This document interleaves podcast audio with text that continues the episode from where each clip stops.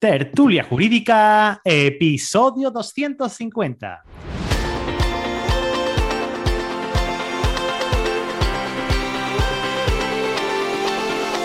Hola, buenos días y bienvenidos a Tertulia Jurídica, el podcast donde los profesionales del derecho se quitan la toga y comparten su visión sobre temas de actualidad. Querido y querida oyente, mi nombre es Ángel Seixetos y soy el director de este programa. Y como ya sabes, me encanta conocer a gente como tú que quiere vivir esta y de esta profesión. Y por eso hago este programa, para que todos aprendamos de otros compañeros e invitados que vienen cada miércoles a este podcast, a la cafetería de tertulia jurídica.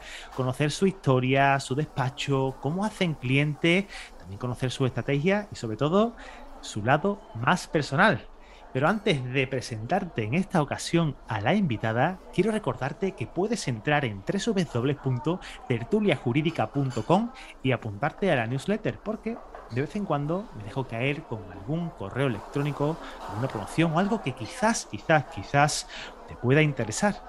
Pero bueno, ahora sí que sí. Hoy miércoles se ha pasado por la cafetería de Tertulia Jurídica una amiga, una compañera, Sara Jiménez. Sara, muy buenos días. Hola, muy buenos días. ¡Ay! ¡Qué ganas tenía de verte por aquí! Uy, qué miedito me das. miedito, dice. Yo tenía ganas ya de escucharte, de tenerte cerca, porque, porque tú y yo hablamos mucho, llevamos una relación bastante, bastante estrecha. Eh, hará prácticamente año y pico que, que la tenemos, quizás, yo diría que hasta un poco más. Pues yo creo que desde que empezó prácticamente la pandemia, ¿no? Sí. Más o menos. Sí, porque fue a raíz del podcast. Abril, quizás. Sí, pues fue seguido. Pero tú no llegaste a participar en el podcast porque, bueno. Eh, sí, hasta más tarde. Hasta más tarde, Pero, pero tú y yo hablamos bastante porque tú y yo teníamos una historia bastante peculiar y bastante similar eh, que, tú. Y no sé cómo al final acabamos hablando. Creo que, no, sí, sí, te digo, te digo, porque creo que me escribiste por Insta, por Insta porque eres un amor y me contestaste enseguida.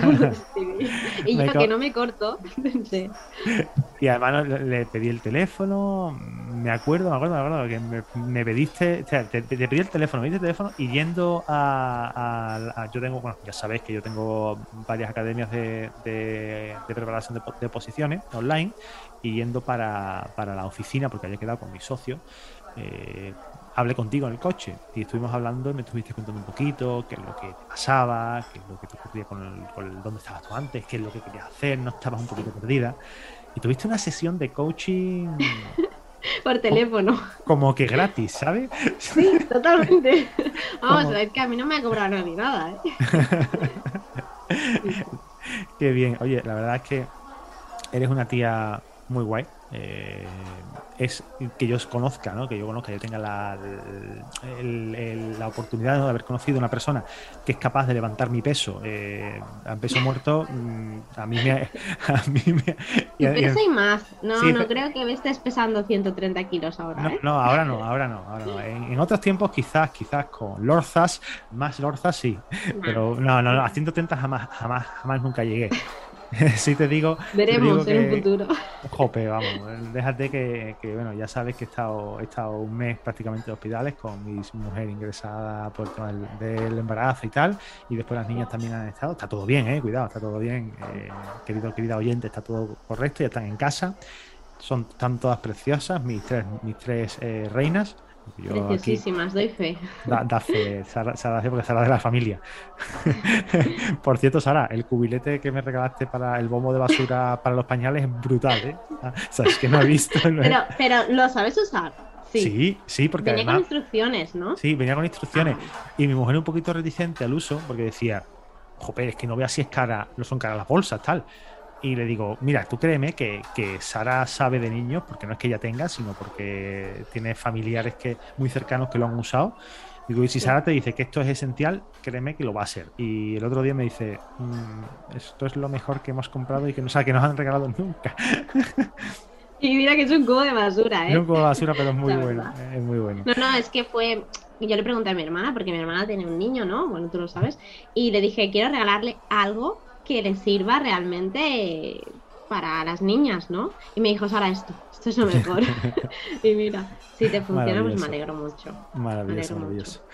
Bueno, pues eso, vamos a, vamos a dejar un poquito ya esta charla introductoria eh, de hiperconfianza, que, que bueno, yo desde aquí, desde aquí quiero, quiero deciros que y pediros perdón, porque muy probablemente, lo digo, para mí, para mí Sara, eh, aparte de ser tertuliana eh, del, podcast, que ya, ya, la conocéis, ¿no? Y, bastante activa en redes sociales, para mí es una amiga. Entonces, la relación que yo tengo con ella y los comentarios que podemos, que pueden vertir, vertirse aquí, pues muy probablemente se pasen de, de, la línea con la que se suele hacer este episodio, este, esta clase de episodios. Pero bueno, ya, ya me conocéis, ya estáis acostumbrados, ya han pasado por aquí varios, varias personas que también eh, tienen aproximadamente la misma confianza en mí y yo en ellas como, como Sara.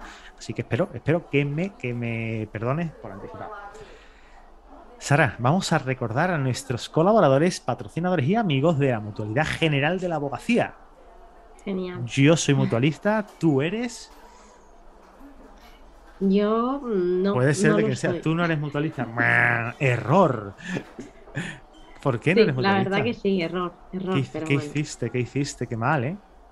Sí, Sí, la verdad. Pero bueno, ya, ya no puedo hacer nada. No, es verdad, estas cosas, estas cosas ocurren así. Eh, cuando la cagas, la cagas y, bueno. Pues no, hay, más. no, hay que, lo único que, bueno, como, como buenos estoicos, pues aceptar, aceptar el cambio, aceptar que esto es así y, bueno, pues intentar eh, en la medida de lo posible no, no, no, fustigarte para lo que ya has hecho y que no tiene, y que no tiene posibilidad de cambiarse. Pero bueno, yo sí debería que. Verla, ¿eh? Debería verla. Debería verla, debería verla. Pero bueno, yo, yo lo que sí que digo es que, es que si alguien está planteándose empezar a ejercer eh, la abogacía, que sabe ya que, existen diferentes fórmulas, ¿no? Que está por un lado el, autónomo, eh, y por otro lado también está el sistema alternativo desde la, de la mutualidad. Yo fiel defensor de la mutualidad. Yo he pedido mi, baja de paternidad a través de la mutualidad. Oye, cero problema. Eh, y estoy muy contento. Así que os animo a todos y a todas, y no es porque estén patrocinando este episodio ni este, ni este podcast, eh, pero sí es verdad que estoy bastante contento con ellos. Son unas personas muy, pero que muy eh, profesionales y se vuelcan mucho cuando hay incapacidades temporales, bajas y demás, que a mí me ha ayudado muchísimo, ¿vale? Simplemente eso. Oye, Sara, jurista, jurista, abogada, ¿a ti qué te motivó, qué te motivó a ti a, meterte en esta carrera que no es filosofía? como Lucía, ¿no? Eh, que, lo, tuve que escuchar, es que el de Lucía lo tenéis que escuchar si no lo habéis escuchado. Eh, pues la verdad es que desde pequeñita siempre he querido ser abogada. No me digas por qué, pero ya desde bien pequeña mis padres me decían que yo lo decía, quería ser abogada. Yo veía la serie de Annie McBeal y te yo, yo quiero. Eh, Luego a la vez mayor y piensas, mm, bueno, no, pero al final lo que te sientes es atraído por, por, la, por lo que ves, ¿no? la persona que es lo que hace y tú quieres hacer por lo mismo que, que estás haciendo. otra cosa es que luego con un poquito más de criterio, un poquito más de madurez, diga tú, pues venga ya, hombre. O sea, que tú eras la defensora de causas perdidas, porque ya sabemos que por aquí han pasado muchísima gente hablando sobre, eh, haciéndole esta misma pregunta, y hay dos tipos de perfiles. El que lo dice y el que no lo dice, ¿vale? El que dice que es, que es defensor de las causas perdidas desde que era muy pequeño y el que se ha hecho abogado porque quiere ganar dinero. y este último. y este ambas, ¿eh? no te voy a engañar. y es que este último no lo dice nadie, hijo, espérame, que lo digo yo. Los, temas complicados me gustan, ¿eh? Me gustan bastante. Y a mí me gusta mucho eh, eh, ser procesalista, me encanta ir a sala. Pero también me gusta el dinero, oye, no lo voy a negar, ¿eh? Hay, hay, también digo, hay trabajos donde se gana mucho más dinero, ¿eh? Que esto tiene sus contras. Sí, no, yo creo que es todo en general, ¿no? Porque tú puedes decir, sí, yo gano, bueno, por, por ejemplo, no es que gano, no es que el gano, el gano y el, facturo y el, y el, obtengo de beneficio mm, son términos que deberíamos de aclarar algún día en este, en este podcast y me lo voy a apuntar porque, porque creo que, que merece que se hable durante una hora como mínimo de ello. Porque sí. tú cuando coges y tú tiras una, hoja de encargo de un, con un cliente, de la firma, eh, oye, un divorcio contencioso, te cobro 1.800, 2.000 pavos, eh, porque bueno, entiendo que te tengo que cobrar esto, pero vamos a pensar que, eso es facturación. Ahí lleva un gasto y el gasto no, no lo estamos teniendo en cuenta. El gasto de nuestra manufactura, de nuestro tiempo, de nuestras horas, de las llamadas telefónicas, del servicio postventa, ese tiempo no lo cuantificamos. No No, la verdad es que no. Yo cuando empecé, nadie te dice lo que es ser bueno, trabajar para, para ti, ¿no? Y realmente, pues los abogados tenemos que ver qué gastos tenemos, tenemos que visualizarlo un poco. A mí, por ejemplo, a mí me ayudaste mucho tú cuando hablamos y, y tal, pero también me ha ayudado, por ejemplo, mm, Raúl, que ha pasado por aquí. Sí. Raúl Castro, uy, eh, Raúl Castro no, ha, no, ha, pasado por aquí. No, no, Raúl Castro, no, Raúl Herrera. Ah, Herrera, sí, sí, sí, claro. Herrera. Una vez subí unas historias donde explicaba cómo dividía él em, pues los gastos de su empresa y me ayudó mucho, la verdad, a hacer números y a ver, realmente a saber cuánto le tienes que pedir a un cliente para cubrir ¿no? esos gastos. O sea que está, está muy bien. Creo que deberías preguntárselo y hacer algo así también. Sí, habría que hacer algo, algo así, porque es que el, como no tiene, como, no estamos hablando de, un albañil que hace un alicatado de un cuarto de baño, este ejemplo lo pongo yo muchísimas veces porque es bastante gráfico. El albañil compra los materiales y sabe cuánto vale el cemento, cuánto vale la, escayola, cuánto vale el, la escayola, decir, el, cemento en el mortero, porque se le echa mortero. cuánto, porque tú sabes, eso sabes tú mucho, Sara, también. cuánto vale también eh, los azulejos y al final eh, lo que le va a quedar para él. Y una estimación en tiempo del tiempo que va a durar en hacerle el trabajo. Nosotros eso lo podemos hacer, solo que en nuestro caso. Claro, porque, porque no tenemos gastos derivados del ejercicio más que tú sabes, la prorata de lo que viene a ser la colegiación, la mutua o el autónomo y, lo típico, internet, y el teléfono y gastos, gastos corrientes, ¿no? El despacho, material, mm. cualquier cosa. Bueno, despacho el que tenga despacho. Sí. Oye, que yo tengo, ¿eh? Ahora, hablaremos de eso. sí, sí, no, pero además es que eh, no, depende del juzgado que te caiga, si lo conoces ya, porque los llevas por la mano, ya más o menos sabes el volumen de faena que tienen, pero hay algunos que se te puede ir dos años o tres un tema. Y quieres o no, mientras está vivo el tema, estás trabajando en él. Con poco que hagas, poco o mucho, estás trabajando. Entonces... Sí, cada mes que te escriba un cliente, como va lo mío, y le tienes que dedicar 10, 15 minutos, una llamada, media hora, una, un café, ahí estamos hablando de que tienes que aplicarle a ese asunto 30 eh, minutos por, mes o 30 minutos cada 15 días durante el tiempo aproximado que te vaya a durar el asunto. Si te va a durar 6 meses, pues ya sabes que son 6 meses, que son 12 horas de trabajo extra, aparte del que ya le tienes que hacer del estudio, de la interpretación de la demanda, de ir a, la, sala, luego esperar que, que, te, comuniquen el fallo eh, y si hay que desplazar un recurso, ¿verdad? tenemos que tenerlo en cuenta. Bueno, el recurso ya pasaríamos a otra instancia y obviamente otra hoja de encargo, otro trabajo diferente. Y eso sí que lo recomiendo a los compañeros y a las compañeras que, hacéis la hoja de encargo, las siguientes instancias no, no las incluyáis, por favor. Yo no lo incluyo, ¿eh? tampoco. No, es otra instancia y tiene que valorar el cliente. Tiene que valorar según la sentencia, según cómo ha ido el procedimiento, las características, sí, y también la viabilidad de un recurso. Es que tampoco, no, como lo tengo pagado, lo vamos a presentar. Claro, es que ese es el, ahí, está, esa es, la, esa es la pregunta. Lo tengo pagado, no tengo nada que perder, está, que trabaje otro. Entonces vamos a, vamos a hacer un poquito consecuentes con eso y vamos a intentar. Yo, yo lo que hago, yo no sé si te servirá eh, o le servirá a alguien, lo que hago es que lo hago en, escala. Eh, esto viene, esto viene en mi formato de, de hojas de encargo, viene derivado del, del marketing, ¿vale? Esto, pues tú sabes que yo vengo también del sector del marketing y sé cómo funciona mucho y, y, el tema de la, de la, programación, de los proyectos, se hace eh, en, cascada.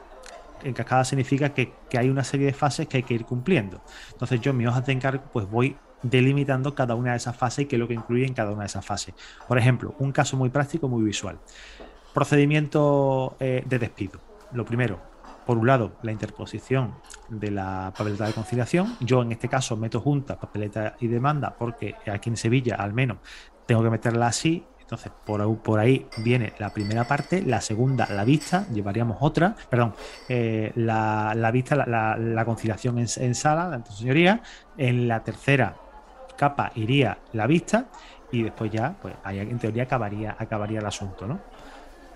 Sí, sí, yo, lo, yo las hago igual, ¿eh? las hojas de encargo, yo lo divido sobre todo para el tema de que el cliente quiera desistir o quiera cambiarse de abogado, que no me ha pasado nunca, ¿no? Todavía, pero saber muy bien delimitar en qué fase del procedimiento estamos y hasta dónde llega la hoja de encargo, hasta qué, punto lo hemos hecho. Yo creo que se parecen mucho nuestras hojas de encargo, ¿eh? Sí, yo creo que también, porque además tuvimos un directo, un directo hablando sobre hojas de encargo, hicimos un, es verdad que hicimos un refrito de la de Mallorca, Barcelona, Sevilla y una más que, que encontramos por ahí.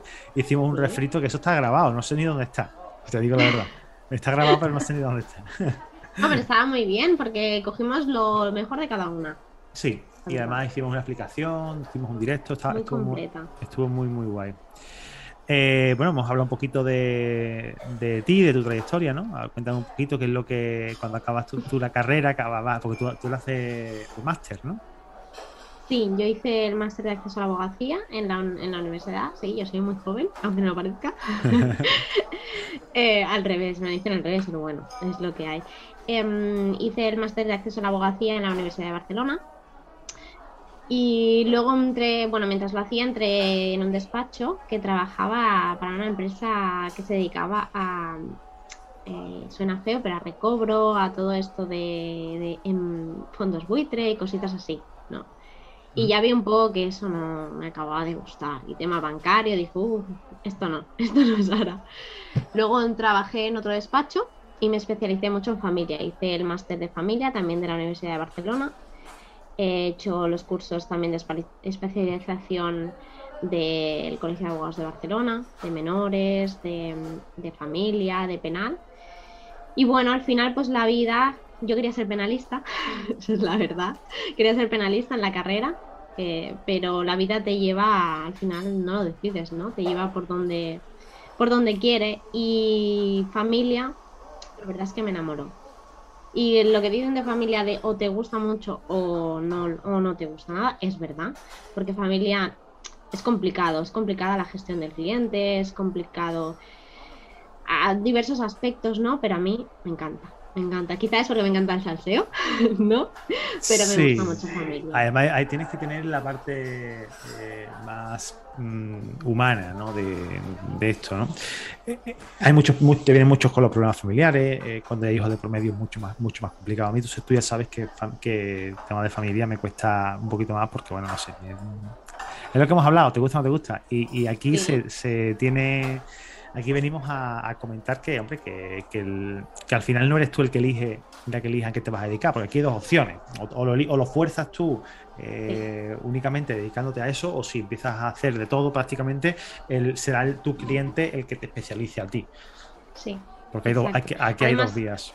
Yo creo mucho en la especialización. Eh, el abogado, para mí, que se dedica a muchas cosas, es que es lo mismo, de sabes de mucho y al final entiendes de poco, ¿no? O sea, a mí incluso te puedo decir, es que hay veces cosas de familia que se me escapan porque te tienes que estar actualizando, es una profesión que te tienes que actualizar, hay muchas reformas, hay... Bueno, yo además de tengo el Código Civil de Cataluña, ¿vale? Que no es exactamente igual que el Código Civil de, España, ¿no? Pero tiene sus diferencias, depende de dónde lleve un procedimiento o en otro sitio. Y al final es que si llevas, no sé, por decirte, laboral, eh, administrativo, civil y penal, uff, ¿no? Yo, yo me voy a, un especialista cuando me duele algo. Es lo que estamos hablando, nadie, nadie se va a un dentista cuando le duele la pierna. Eh, exacto, exacto. Es que vamos a, o, te vas a un estomatólogo si te duele la cabeza, no. Que luego, por ejemplo, ves cada convenio que dices, madre mía, ¿qué te han hecho? La especialización es, algo que en esta profesión, vamos, de hecho yo no te discutiré que tú eres eh, pro, pro especialización eh, porque obviamente si estás aquí y estás conmigo y, vienes, de, bueno, de hecho tú estás en el programa de tu Despacho también y la gente que está normalmente en este en este programa son gente que está en pro, en pro de, esta, de, este tipo de que son que son pro, especialistas, ¿no? No van al, generalismo porque ya sabemos que al final el generalismo lo que te hace es que eh, te acabes peleando con un cliente por pasta y acabes rebajando la minuta y acabes bajándote los pantalones. Entonces, Mm, vamos a, vamos a venir a que nos busquen por profesionales, por especialistas y no por baratos, porque nadie de, nadie de aquí, espero que tú tampoco, que nos estás escuchando, eh, quieras que te busquen por barato. Yo no lo quiero, desde luego. Te tienen que buscar por bueno, no por barato. Efectivamente, y el por bueno se consigue con la especialización. Exacto. sí, sí. Entonces... es que al final, si no, si no llevas algo y coges un tema que no llevas de normal, también tienes que pensar para ti mismo para darle cierta seguridad jurídica al cliente que le vas a tener que dedicar muchas más horas. O sea, a mí me planteas un tema de familia y yo te lo voy a resolver eh, al momento de una consulta. Me planteas un tema de laboral, por ejemplo, y yo tengo que consultarlo. Es, es dinero, es, dinero. es dinero. Al final es lo que es lo que estabas comentando. Si te especializas, eh, no vas a tener que buscar en esos bloques de información, en esa parte que tú no sueles tocar, con lo cual conlleva, porque vamos a ver, te digo una cosa, tú las sentencias que tú utilizas para sota, caballo y rey las tienes más que trilladas. Las jurisprudencias las tienes más que trilladas. Ahora, si yo mañana te digo, tienes un, tienes un asunto, lo que hemos hablado, un asunto laboral eh, con vulneración de derecho fundamental y, e impago de salario, pues tú te tienes que ir a investigar eh, cuál, qué sentencia hay que se le parezca y, y otra sentencia que se le parezca a lo que sea, ¿no? Que se, que se adapte más al, más al caso, que te convenga, obviamente, ¿no? no utiliza una jurisprudencia que no le convenga, eso, de, ese, de ese gilipollas. Luego la, la, la encuentro si es de Latinoamérica. Por ejemplo, ¿no? Sí, sí, eh, pero bueno, no, es lo que hemos hablado, ¿no? Si tienes eh, eh, esa, esa capacidad y ese trabajo ya hecho previamente y esa y ese y eso estudio, pues al final te estás convirtiendo en un especialista y le vas a dedicar menos tiempo a un asunto en el que vas a cobrar más. Con lo cual, yo ahí lo único que veo son todo cosas positivas. Ventajas. ventajas, te puedes cobrar más por un asunto, porque lógicamente eh, te consideras especialista y puedes cobrar más porque la gente te busca por eso.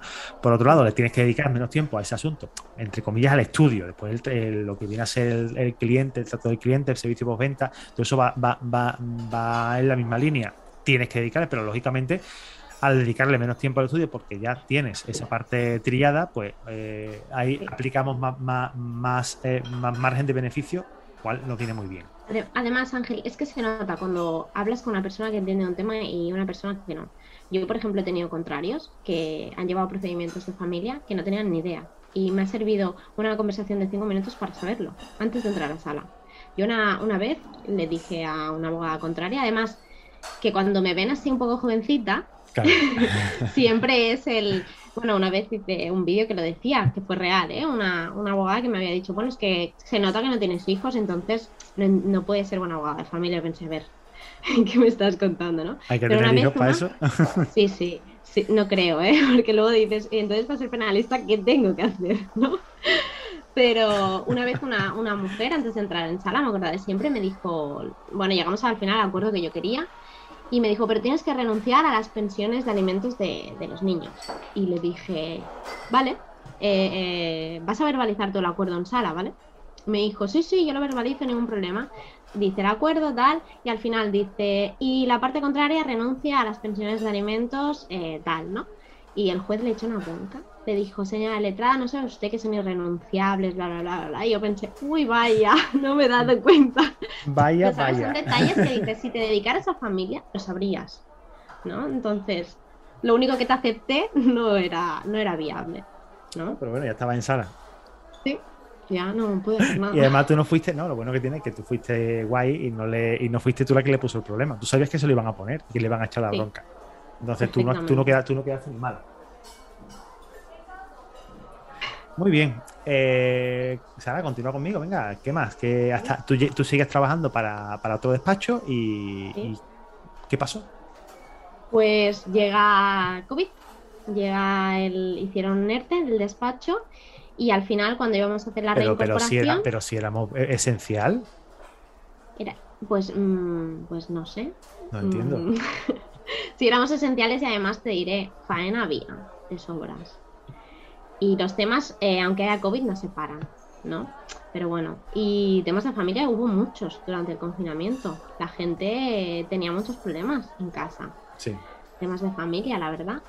Y al final, cuando nos reincorporamos al trabajo, eh, decidieron prescindir de mis servicios, ¿no? Y ahí algo hizo clic y yo la verdad es que siempre había querido trabajar para mí, ¿eh? Siempre había querido montar mi despacho, pero quizá la comodidad ¿no? La, quizá la estabilidad y tal, pues dices, bueno, de aquí un tiempo, de aquí un par de años y nunca llega el momento, pero Mira, eh, la verdad es que me alegro muchísimo. Me alegro muchísimo. Cuesta, no lo voy a negar, que cuesta, pero estoy muy contenta porque es que ya menos de un año mi despacho y hace justo un mes abrí la nueva sede.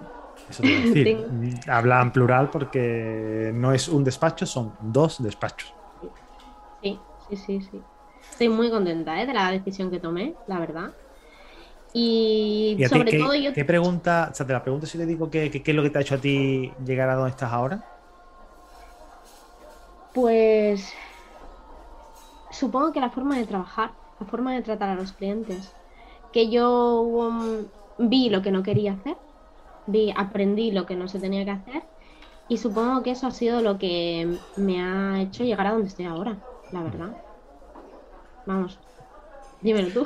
No, no, no, verá, no, yo, no he sido cliente tuyo. obviamente, eh, la, mejor, la persona que mejor puede contestar a esta pregunta será un cliente tuyo o tú, eh, conociendo cómo, cómo trabajas, ¿no?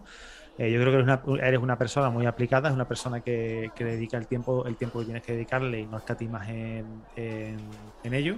Es una, eres una persona que no paras de hacer formaciones porque cada dos por estás haciendo un posgrado, estás haciendo un no sé qué, ahora... Estás haciendo dos posgrados a la vez. Montón Porque dije, cuando me, me, puse autónoma dije, bueno, ahora que no voy a tener trabajo apenas, yo venía de un ritmo muy alto de trabajo y es a mí lo que me encanta, la chicha, ¿no? Y, y, dije, ahora no voy a tener tanto trabajo, ¿qué voy a hacer? Quería hacer un posgrado, siempre quería hacer un posgrado de ¿Y se apuntó a dos? Y me apunté a dos porque dije, me sobra el tiempo. Luego eh, me encantaron, ¿eh? Me, y los he llevado para adelante, pero luego se me ha hecho un poco complicado. Yo, yo este año sí te he notado que has estado más te has ausente durante un tiempo porque es que obviamente en este, en este tiempo tu, tu, tu, vida ha cambiado, porque de pasar... Es que claro, es que es, que es muy cómodo. Tú, tú, sabes que hay gente que se jubila pensando en que dentro de poco es el momento de dar el paso para montar su despacho o montar su negocio. Hay gente que se jubila así. No, yo cuando tenga 40, 50 mil euros en el banco, voy a coger, cuando consiga más experiencia, voy a cuando voy. Y cuando te quieres dar cuenta, pues ha pasado el tiempo. Nunca, encuentras el momento, sí. Pero es lo que te digo, trabajando y teniendo cierta estabilidad, pues eh, lo dejas, lo dejas, mm, lo vas dejando, supongo. Pero cuando ya se te...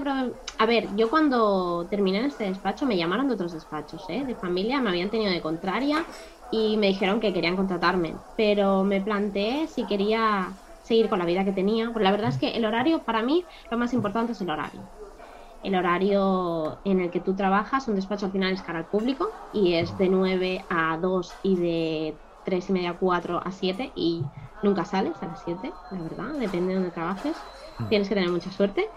Y es que al final, entre semanas, solo tienes vida para trabajar, ¿no? Y a mí me encanta mi trabajo, pero también necesito tener vida, ¿no? Y, yo que soy de, de salir a trabajar y me entrenar, salir a las 11 de la noche a entrenar, pues iba un poco apretada, ¿no? Tasada de tuerca. Sí, pero al, final eres, si tú no eres la persona que le pone freno a eso, si no eres la persona que le pone solución, al final es la única persona que puede ponerle solución al, problema que tiene. Porque tenías un problema. Sí. Pero bueno, lo, hiciste, lo hiciste muy bien y, yo creo que me pues te va a seguir yendo bien porque, porque hombre, a la vista está, ¿no? Eh, lo que te he dicho, ¿no? Eres una persona muy proactiva, no paras de, hacer cosas, estás aquí, te vienes al podcast, fomentas el grabar cosas y el participar. Eh, eso ya de por sí denota, denota una proactividad que, que, no se tienen, que otras personas no tienen, ¿no? Eh, también, como hemos hablado, ¿no? El hecho de que saco la formación, a cada formación que, que, doy, Sara, Sara por ahí mete la cabeza. El programa de, de, Despegar tu despacho, bueno, ahí le ha costado un poquito más porque la he tenido yo que forzar, pero, pero al final al final ha entrado y sé yo que no, que no vas a salir. ¿Qué me has dicho tú antes? No me da la vida, pues a mí casi que también. Ya, ya, es verdad. Pero yo te lo he dicho por otra, por otra cosa. Tú no tienes dos niñas recién nacidas. Bueno, eh, cuéntame, vamos a pasar ahora a la, otra fase de este, de esta nueva, este nuevo formato de, café que quizás no conoces, o, quizás sí ya, porque creo que se ha publicado alguno en esta línea. Quiero, quiero que me hables de tu primera minuta. Quiero que me cuentes cuánto cobraste por aquel primer trabajo que tú hiciste. Ostras. Aprox. me, pillas, ¿eh? Me pillas. Lo sé, por, eso, por eso lo hago. Tienes razón, tienes razón el primer trabajo que hice por mi cuenta fue eh, un convenio regulador de mutuo acuerdo, una pareja encantadora, que me supo de mal que me dijeran que se separaban, porque pensé, pero si, si tenéis una relación increíble, o sea, nunca he visto a alguien así, una parejita así. Y por, este, por un convenio regulador de mutuo acuerdo, cobré 850 euros. Vale, ahora voy a la siguiente pregunta. ¿vale? Ahora voy a pasar a la siguiente pregunta. Eh, ¿De verdad ahora cobrarías lo mismo por hacer ese trabajo?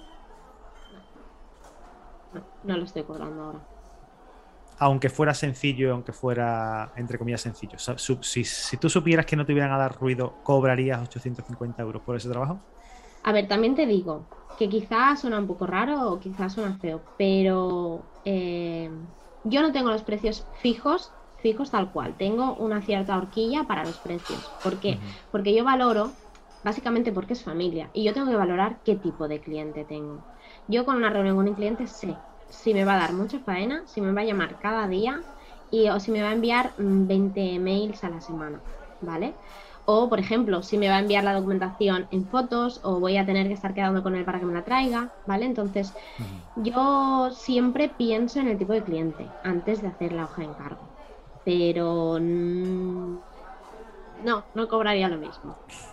Valoro mucho mi trabajo ahora. Esa pregunta es buena porque es que además eh, nos acordamos de aquel primer trabajo que hicimos y, que bueno, que en ese momento quizás, quizás 850 euros eh, a ti te venían bien porque bueno, pues tienes que tirar para adelante. venían de perlas. Claro, pero no es la misma Sara, claro, es, a lo que voy, no es la misma Sara eh, la que cobró ese primer trabajo que la que, la que es ahora. ¿no? Aunque pase poco tiempo de esto, se evoluciona mucho en este, en este sentido, ¿no? Y creo que, y creo que, bueno, pues esta, pregunta mm, puede llevar a, la audiencia a plantearse, a que se la hagan ellos mismos, ¿no? ¿Cuánto cobraste por aquel primer trabajo que hiciste? Y si de verdad ahora volverías a cobrar lo mismo. Vamos a poner en valor nuestro trabajo. Estamos viendo por ahí ofertas de empleo ridículas, con salarios irrisorios para, para personas con una formación superior, con máster, con experiencia vamos a poner en valor nuestro trabajo, vamos a poner en valor a nuestras personas, a nosotros mismos, vamos a querernos. Es que tienes que valorar tu trabajo, tienes que valorar la formación. A mí, eh, la inversión que, vas haciendo, me estoy, Sara. Me estoy formando siempre, pero a mí no me pago la carrera aún. Gracias por, resolverme la duda letrado, ¿sabes? Lo que te quiero decir. Yo he tenido compañeros. Mira, a mí las prácticas me las pagaron. ¿Vale? Las prácticas eh, fueron remuneradas, miseria, pero remuneradas. Pero eh, creo que fui la única de mis compañeros que cobró algo por hacer las prácticas. Y yo he visto despachos que viven de becarios, que cuando acaba un becario entra otro, y les da igual. No renuevan, no les hacen contrato, no nada, porque viven de becarios. Entonces, ya, pero esto ya viene desde los convenios que hace la universidad. Si la propia universidad no protege a sus estudiantes, ¿no? En, en ese, en ese impasse, pues al final luego entras al mundo laboral y viene a ser lo mismo. Sí, estoy totalmente contigo en este, en este punto, porque además, verás, mm, bueno, ya, ya, ya, tendremos tiempo de, discutir, de hablar y de comentar sobre, sobre esto, porque se ha hecho un podcast, ya lo adelanto desde aquí, hablando en concreto sobre estas eh, ofertas de empleo que, que que deberían de estar eh, tipificadas eh, en el Código Penal, porque vamos, bueno, vamos a callarnos ya porque me pongo, me pongo malo. Ver, que, ver que, pero no, no ya no por, por compañeros, o sea, ya, no es únicamente por los compañeros que hacen, que ponen estas ofertas, que también, sino por las personas que están aceptando estas ofertas. No estoy diciendo, cuidado, quiero que me entendáis, no, no estoy diciendo eh, que nada en contra de estas personas. Tendrán sus necesidades, obviamente, tendrán eh, sus problemas en casa y necesitarán de dinero como sea, querrán validar su experiencia con más experiencia, pero si nosotros mismos no aplicamos para estas ofertas, estas ofertas desaparecen, estas ofertas suman, eh, suben el, el salario. Entonces quiero solamente lanzar el mensaje de que si todos hacemos lo mismo y si nosotros mismos únicamente luchamos, o sea, si nosotros luchamos por los, por, los, por los, intereses de otras personas, ¿por qué coño no luchamos, y perdón por la palabra, por qué no luchamos por nuestros propios intereses? Exacto. Entonces vamos, vamos a dejar esto ahí como, como para pensar un poquito, porque creo que... Y para que escuchéis el podcast que se ha hecho. Y para escuchar el podcast que se publicará muy pronto, muy, muy pronto. No te diría, no te sé decir, creo que dentro de dos semanas, ¿no? No, eh, tres semanas. Eh, vamos a, se publica el día 8 de octubre. Así que bueno, para el 8 de octubre espero que escuchéis este podcast, que, que hay mucha, mucha chicha. Eh, Sara, quiero, quiero pasar contigo de nueva, a una nueva fase de este, de este podcast en el que hablamos del despacho como negocio. Quiero hablar contigo y quiero que, que, me digas a ver qué necesita un abogado para, para transformarse de abogado a empresario jurídico. Digamos, a, transformar, no, no con, ya con trabajadores, sino tú como, tú como empresaria jurídica eh, ahora mismo, porque tú ya te, yo ya te considero una, una chica que es, que es empresaria, ¿qué crees que se necesita para pasar de autoempleado a empresario? Eh, se necesitan muchas cosas, yo creo, ¿eh? Se necesitan muchas cosas, pero lo primero es eh, mucha organización, mucha organización del despacho, pero tener divididas no solo el, el, tiempo que dedicas a tus clientes y el tiempo que dedicas a, como digo yo, picar demandas, sino también hacer eh, un buen marketing del despacho, sobre todo. Tener, ya no te digo redes sociales, pero tener eh, una página web bien hecha, em, que captación de clientes, porque es que tú puedes ser muy buen abogado y que no te entre ni un cliente por la puerta, ¿vale? Se tiene que trabajar en muchos sentidos. Al final es lo que digo, eh, tienes que ser la secretaria, la de finanzas, la que atiende a los clientes, la que coge el teléfono, la que hace el marketing, ¿sabes? Entonces, tienes que ser pluridisciplinar, ¿no? Pero son muchas cosas, muchas cosas. Ah, ya, ya, bueno, bueno no, lo voy a contar porque lo, lo quiero hacer. Ya, ya, ya, ya, lo, ya, ya, lo, explicaré. Pero sí es verdad, es verdad que, que, cuando montamos el despacho, ¿no? Yo te digo la verdad, Sara, y no, y, aquí también lo digo. Yo tengo mi teléfono de, del despacho, lo tengo en casa. Eh, ya sabéis que tengo, tengo más, aparte de mi página web personal, tengo varias páginas web más dedicadas a, despacho, eh, con su nombre y tal. Y cuando estamos aquí en casa, yo le dejo el teléfono a mi mujer. Y le digo, bueno, si llaman, eh, tú eres mi secretaria. O incluso en alguna ocasión, y, esto el otro día me, pasó, me pasó, y esto le pasó a Daddy Yankee, y hago lo mismo. O sea, yo cojo y cojo el teléfono. Hola, hola, buenos días. La marca del despacho, tal, ¿en qué te puedo ayudar? Hola, sí, mire, eh, llamo porque tal, para hacer una consulta, no sé Mire, el, letrado ahora mismo no se encuentra, está afuera. Eh, le tomo nota y él le llama. No cambio, yo no, yo no cambio la voz, ¿eh? ¿Te imaginas? No, no, cambio la voz. Sería fácil. llamar en oculto sería fácil hacerlo con, con, la voz del, del, secretario, porque en este caso es un secretario. Eh, pero no, no lo hago, no lo hago. Eh, estaría guay que, me saliera la voz, la voz rara con, con la voz de, abogado y luego cuando quede con la persona tenga que seguir con la voz hasta el final del procedimiento. ¿Te imaginas? Bueno, eh, que tienes que ser secretario, tienes que ser la persona que lleva el marketing. Y tienes que, y para esto organizarte es una de las mejores cosas que puedes hacer. Tener un time blocking, yo bloqueo horas de trabajo y si de 11 a 12, o sea, perdón, eh, esas horas de trabajo porque hay, puede haber juicio, ¿no? Pero sí, si de 4 de la tarde a 5 de la tarde se las tengo que dedicar a, organizar eh, el marketing, por ejemplo, hacer publicaciones, un vídeo de TikTok, un vídeo de, de Reels, lo que sea pues se la dedico. Y tengo que poner una hora, porque esa es la hora que mi equipo de marketing está trabajando eh, en esto. Si luego tengo que hacer una publicación en las redes sociales, o sea, perdón, una, una, no sé, una llamada telefónica a algún posible cliente, pues la hago en el lapso de tiempo que va de X a Y, que es el tiempo que utilizo yo para, para eh, el marketing telefónico. No sé, mm, reorganizarte un poquito y coordinar un poquito con los diferentes departamentos de tu, de, tú mismo. Gestionas, no, no, y tanto. Y es que además yo me tengo que organizar sí o sí, porque para mí los entrenos son sagrados y más precompetición. Entonces, hay gente que me dice, ¿sabes que cómo puedes entrenar cada día? Mm, organización. O sea, no, queda otra. Eh, el trabajo se tiene que acabar a tal hora y, y yo tengo que estar entrenando tantas horas, ¿vale? Entonces, o me organizo o no salen las cosas, pero con todo en la vida. O te tomas, como tú lo haces, bloquear horas para, para subir un para subir un vídeo. Es que parece una tontería, pero es que mm, se come mucho tiempo. Claro, ¿vale? Eh, grabarlo, editarlo. El otro día estaba grabando un vídeo y estaba eh, un pájaro del vecino haciendo un ruido que pensé, ¿cómo puede cantar tan alto? Fíjate, la de veces que la repetí. No, no, pero son, es tiempo y mucho tiempo. Sí, lo que tienes que tener claro es que sobre todo que ese tiempo vaya dedicado, o sea, orientado a, conseguir un objetivo, ¿no? Porque hay gente que hace muchos contenidos de, redes sociales, mucho contenido de marketing, pero ese, contenido al final, eh, digamos que no, tiene un objetivo final, simplemente visibilidad. Y señores y señoras, y señoritas y señoritos, de la visibilidad no se come.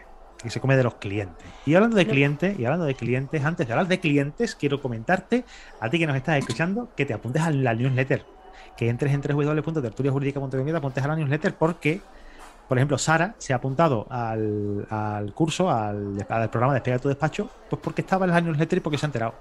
Pero tú, si no te has apuntado, pues, mm, pues no te enteras y te pierdes cosas. Las plazas son limitadas, además. Ya, ya no, ya, ya está cerrado. Ya no, hay, ya no hay más posibilidad de entrar en, la formación. Está cerrado. Así que quiero hablar de clientes contigo. Clientes vivos, clientes muertos.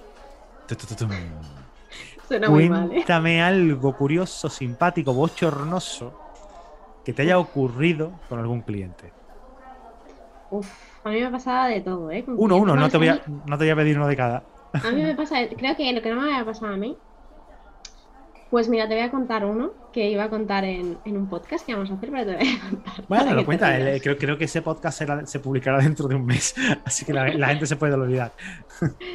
Pues mira, em, tuve una vez un cliente, que una clienta, ¿vale?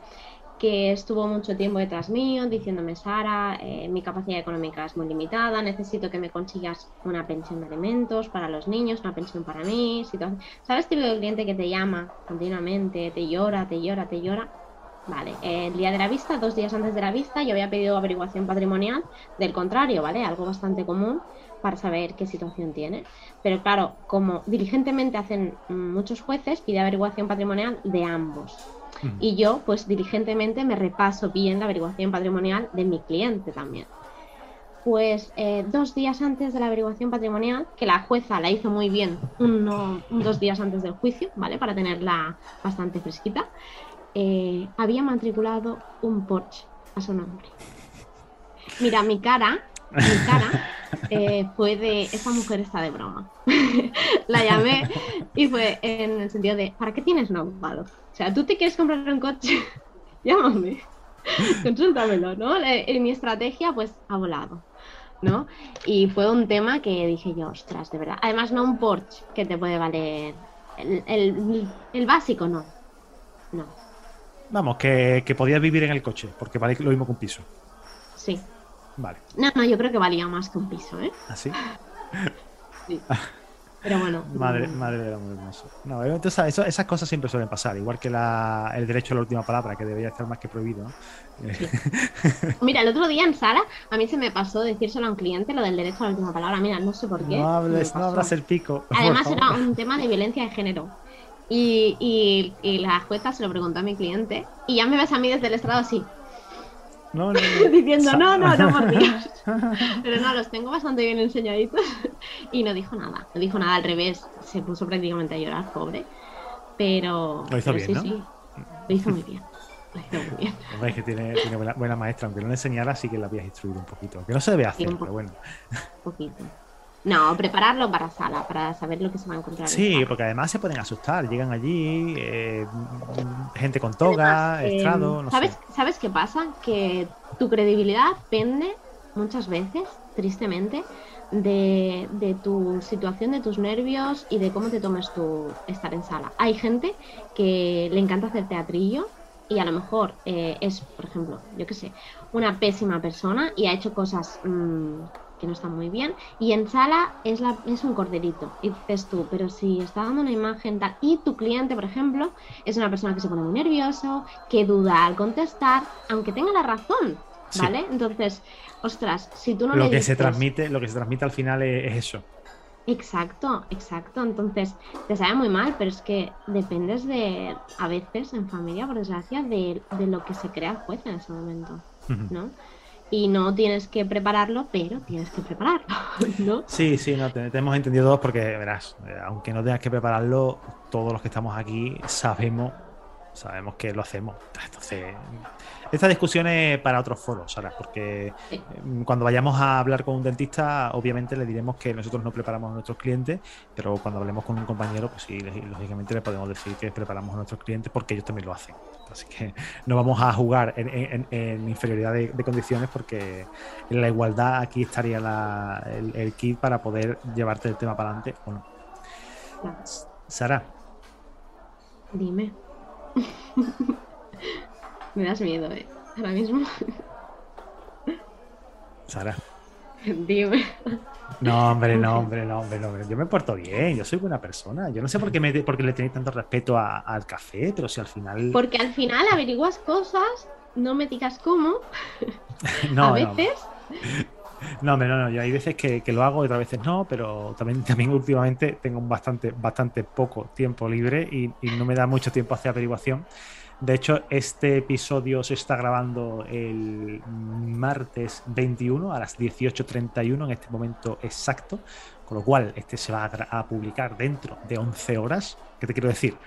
Que no me ha dado mucho tiempo, que tengo, que tengo los cafés un poquito apretaditos y, no me ha dado mucho tiempo a, localizar eh, eh, nada sobre ti. Pero sí que podíamos hablar sobre pesca de pulpo y podíamos hablar sobre, sobre no sé, mm, ¿Quieres que hablemos sobre eso? No, no, no vamos a hablar sobre eso porque son temas muy personales. ¿Qué te iba a decir? Ahora que has dicho de café, eh, yo no me tomo café, o sea, yo no bebo café. Estamos haciendo el café, pero. Sí, pero bueno, esto es una cafetería. Una cafetería, a mí yo me tomo una infusión. No, pero te digo. Ah, sí, ¿tú tomas infusión? Sí, me saqué la carrera sin beber café, ni nada. Claro, de todas formas, eh, cuando hablamos del tema del café, de tomarse café, yo no, yo no tomo café por el chute de cafeína. Yo tomo café porque me encanta el café. Y el buen café. Mm, cuando voy a una máquina de expendedora de esta, voy a un sitio donde el café es malo, me las veo y me las deseo. Eh, estuve hace poco de vacaciones con mi mujer, eh, antes de, que estuviera, bueno, las vacaciones estas que se hacen antes de, que esté demasiado gordita como para poder moverse. Estuvimos en, un, en, un, hotel, el hotel, el café horrible, horrible. Enfrente de todas las cafeterías que había, el café era malísimo. Y estuve tres días mm, casi de mal humor porque decía, es que no encuentro un sitio donde esté el café bueno. Pero ya está. A mí, que no me gusta nada, ¿eh? Café, a mí, mira, he, probado el café dos veces. Una vez porque me medio engañaron y me dijeron que no era café, que era chocolate. Bueno, que era café con sabor a chocolate. imagínate, ¿eh? Y Sara esa noche no durmió. Imagínate el chote que le dio. Y, hace muy poco, relativamente, estaba entrenando y estaba muy, muy cansada y mi pareja me obligó a beber café. Me dijo, tienes que hacer algo para despertarte. Y cuando lo bebí pensé, pero si parece que te estés bebiendo el agua de un cigarrillo así, que es, que no sé, no sé, está muy malo. Vamos, bueno, ¿eh? no, está, está, malo para ti porque no, no has probado mejor un buen café. Yo lo prenso en una máquina expreso, compro un café de muy, de muy buena calidad, no le echo, no, no compro un café extremadamente tostado, lo compro 100%, 100 sí, sí, eh, tengo diferentes tipos de grano, molido, tal, eh, y al final, o sea, yo, yo me lo tomo, el café no es amargo, de verdad. El café no es amargo, lo que pasa es que estamos acostumbrados a un café torrefacto, que es azúcar, azúcar quemada, y eso amarga el café. Y es, y es malísimo, pero bueno, ya si queréis un día hablamos de café que, que, Soy inexperto, por lo que. no, no, no, no, yo, no soy experto en, café. Me gusta el café, sé que café me gusta y sé lo básico para que no me la metan. Fin. Eh, y bueno, Sara, yo como última pregunta me gustaría hacértela, me gustaría hacerte la pregunta esta, eh, y es a, quién te gustaría eh, escuchar aquí en el podcast, quién te gustaría que se pasara por la cafetería de tertulia. Pues por la cafetería de tertulia tengo muchos compañeros que me gustaría que pasaran, pero concretamente me gustaría que pasara por aquí un abogado de familia que ha sido profesor mío, ¿vale? En el posgrado y que se llama Antonio Jover. La verdad es que me gustaría que, le hicieras una entrevista porque es una persona increíble y muy buen, muy, muy buen abogado de familia. Y creo que se puede ser muy divertida también. Puede ser muy divertida. Con menos confianza, con más, un poquito más de, Bueno, eh, a lo mejor te coge confianza rápido, ¿eh? Sí. Bueno, pues yo espero que tú me pongas en contacto con él y, vamos a traerlo, porque bueno, nosotros nos debemos a, lo que decís ustedes. Entonces, si me, estáis proponiendo que queréis escucharlo, que queréis saber la parte más personal, la profesional también de este, de este compañero, pues oye, lo invitamos y si acepta y si nos coge el testigo, adelante. Oye, Sara, de verdad, muchísimas gracias por el ratito. No ha sido tanto, ¿no? Me lo he pasado muy bien. Sí, hombre, nosotros siempre, para nosotros es una charla normal. Sí, sí, sí. Muy bien, de verdad, eh, ha sido todo un placer. Eres una persona estupenda, fantástica y, estoy segurísimo de que, de que si sigues así vas a llegar lejos, no, muy, muy lejos. De verdad. Muchas gracias. Sabes que en parte es gracias a ti. No, yo, no, yo, hubo, una época complicada que me echaste una mano y la verdad es que para mí se queda lo que pasó y, y cómo me trataste y apenas no nos conocíamos, la verdad, Ángel. Apenas no nos conocíamos y yo siempre te voy a estar agradecida. Bueno, yo me, hay cosas que me salen y, me salen, y ya está. Me gusta ayudar mucho a la gente y si está en mi mano eh, el poder echar un capote, el poder ayudar a alguien, si lo puedo hacer, lo hago. Si no, me va a costar mucho, mucho tiempo y en este caso cada vez tengo menos y me, cuesta mucho. Pero bueno, sí es verdad que, me gusta ayudar mucho a la, a, la, gente y bueno, pues se cruzó, fue el momento y, y la verdad es que no me arrepiento de, haberte dedicado tiempo porque lo estás haciendo muy, muy bien y me está gustando mucho todo lo que estás haciendo y cómo lo estás haciendo. Sara, por último, nombrar a nuestros amigos patrocinadores y colaboradores de la Mutualidad General de la Abogacía. Que entres en www.mutualidadabogacía.com. Bueno, pues ves la información que, que tienen ellos a nuestra disposición solicita que te llamen, que te van a llamar, te van a explicar todo y todas las dudas que tengas, hazlas. O sea, pregúntasela, porque el otro día me preguntaban a mí por privado, Ángel, ¿sabes si, si el tema de la de, de, un ingreso por un familiar, tal? Y mira, yo, colaboro con la mutualidad, pero yo no soy la mutualidad. Preguntarle a ellos, oye, y se portan muy bien, todo muy rápido. Oye, de verdad, muchísimas gracias de nuevo, te digo, Sara, por, estar ahí, por estar siempre ahí y por haber aceptado esta invitación al café tan rápido y sin haberlo dudado. Y a ti que nos estás escuchando, también quiero darte las gracias por escuchar este episodio, por compartirlo en las redes sociales y por todas las reseñas que nos dejas en iBox, en Spotify, en iTunes. Te vuelvo a repetir, por favor, si te ha molado, si te ha gustado el episodio, si te gusta el podcast, colabora con nosotros, vente con nosotros a grabar, vente con nosotros a la comunidad de tertulia jurídica y también, si no te atreves a dar ese paso, compártelo en las redes sociales, que no te cuesta absolutamente nada. Familia, muchísimas gracias y nos escuchamos el viernes aquí en tu podcast en Tertulia Jurídica. ¡Chao!